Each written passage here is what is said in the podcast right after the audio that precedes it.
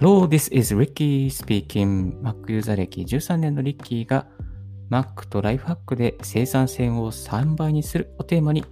ライフハック情報、Apple 製品情報、そしてたまに英語、体育学習情報についてアンカー、ヒマラヤ、スタンド FM 経由で10時のプラットフォームに同時配信。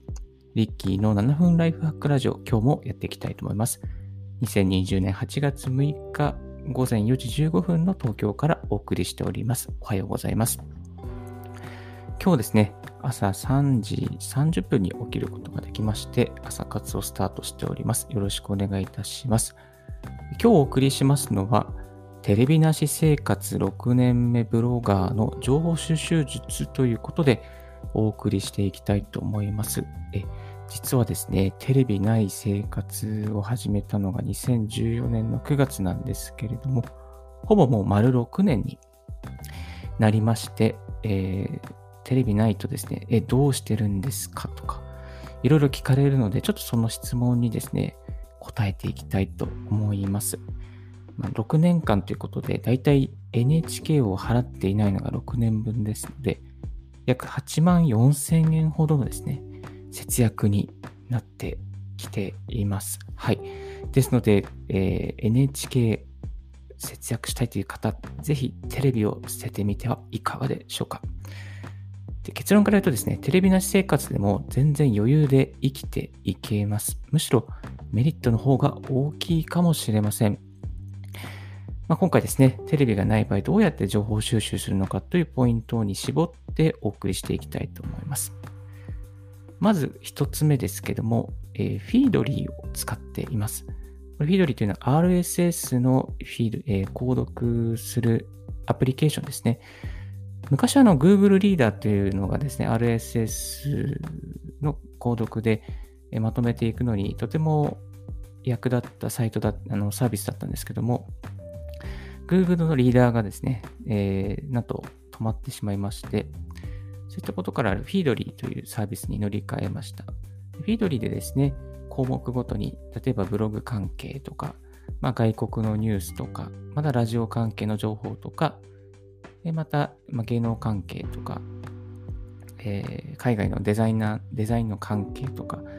タイの関係とかですね。ちょっとタイが好きなのでいろいろ調べてるんですけども、まあ、そういうふうにタグ付けを、えー、フォルダー分けをしまして、そのフォルダー分けにしてすると、まあ、そのか、それに関連する情報をですね、ブログの更新とかサイトの更新とかをこう一気に、え、まとめて見れるというメリットがあります。ま、このフィードリーですね、登録しておくと、え、RSS をですね、サイトの URL を登録しておくと、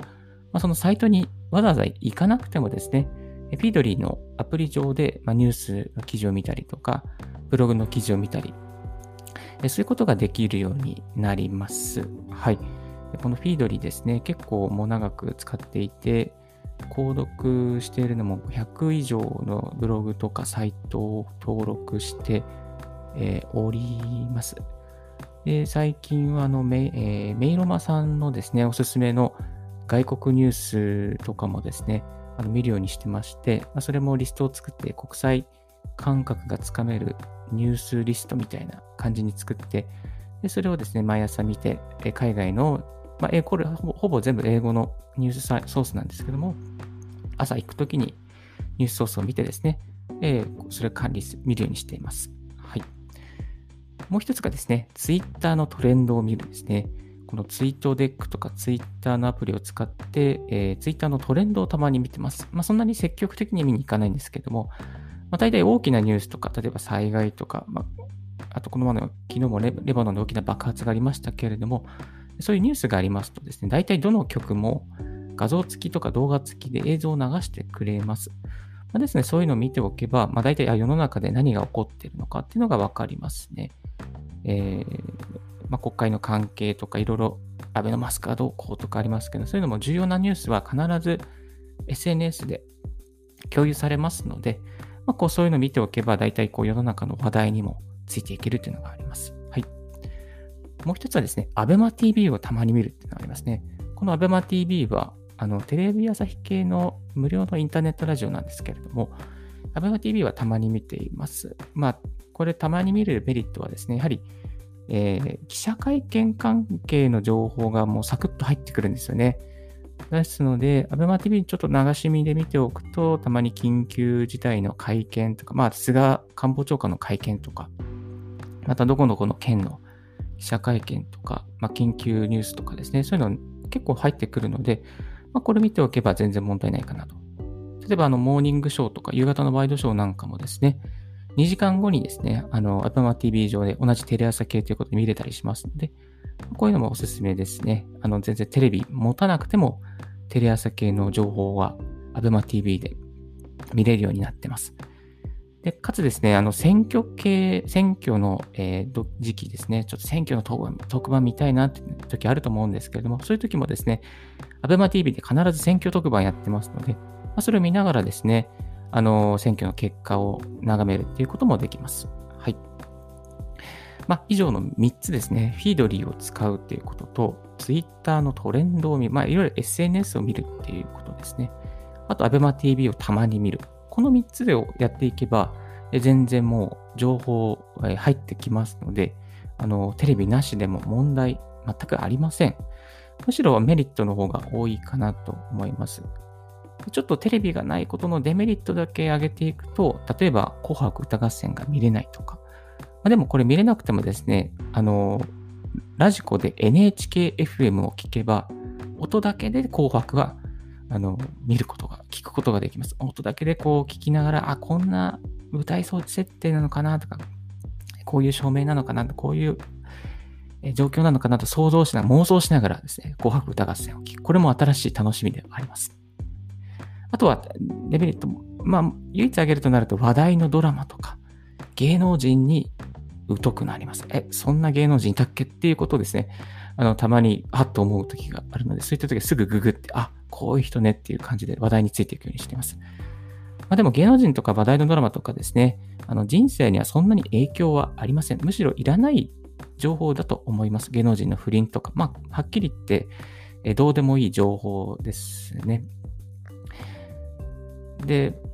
むしろ、まあ、それ、これからメリットについて話すんですけども、むしろですね、メリットの方が大きくて、まあ、ネガティブな感情がなくなりますね。まあ、あの、テレビとはもともと不安な情報を煽って、不安な方な情報を流した方が、まあ、視聴率が取れるっていうのがあります。また、不安な情報をむしろ自分たちも求めているっていう、そういう性質もあります。テレビが出すタイトルとかですね、そういうのに踊らされないようにするっていうことが大事かなと。これはテレビだけじゃなくてニュースの記事なんかもですね、こうタイトルで釣るようなですね、あ、こんなタイトルちょっと面白そうみたいな風に思うことが、ネガティブなことをいっぱい書いて、あ、これちょっと気になるなっていうこと。で、中身結構大したことないってことあると思うんですけども、まあ、こういうことよくありますんで、自分ブログをやってるとそういう風なこともわかる。タイトルって大事なんで、あ、わからないでもないなっていうふうに、えー、思いますね。ですので、タイトルに踊らされないようにしましょう。あとメリットはですね、やっぱり NHK 受信料を払わなくて良いと。年間1万4000円、まあえーと、BS でしたらそれ以上の、えー、額になりますけども、節約になります。あと、電気代の節約にもなりますね。テレビつけてるだけで電気代がかかりますので。あと、えー、やっぱり最大のメリットは自分の時間が増える。このテレビで消耗されている時間って結構大きいんですよ。だから、これ気づいてない人いっぱいいます。テレビ捨てたら自分の時間増えます。え、ブログ書いたり、SNS 見たり、読書をしたりとか、勉強したりとか、そういう時間がもう必然的に増えますので、ぜひそういう自分の、えー、ライフスタイルを見直したいという方、まずはテレビを捨てるというところからやってみてもいいのではないでしょうか。全然問題なく暮らしていきますし、情報収集術は、えー、今日お伝えしたように Feedly 使ったり、ツイッター使ったり、 Abema TV 使えば無料で手に入りますので、ぜひおすすめでございます。はい。えー今日のラジオはいかがでしたでしょうか？少しでも役に立ったなと思う方は、ポッドキャストの購読、また Twitter より LIKE ボタンをよろしくお願いいたします。リッキーブログ、Twitter も毎日更新しております。リッキーさん、こういうのを教えてください。こういうのっていい情報なんかないですかとか、何かそういう質問とかコメントとかありましたら、Twitter の方までご連絡いただければと思います。Thank you very much for tuning in Ricky's Radio on Podcast. This Ricky's Radio is brought to you by ブロガーのリッキーがお送りいたしました。素敵な木曜日をお過ごしください。Have a wonderful day. Bye.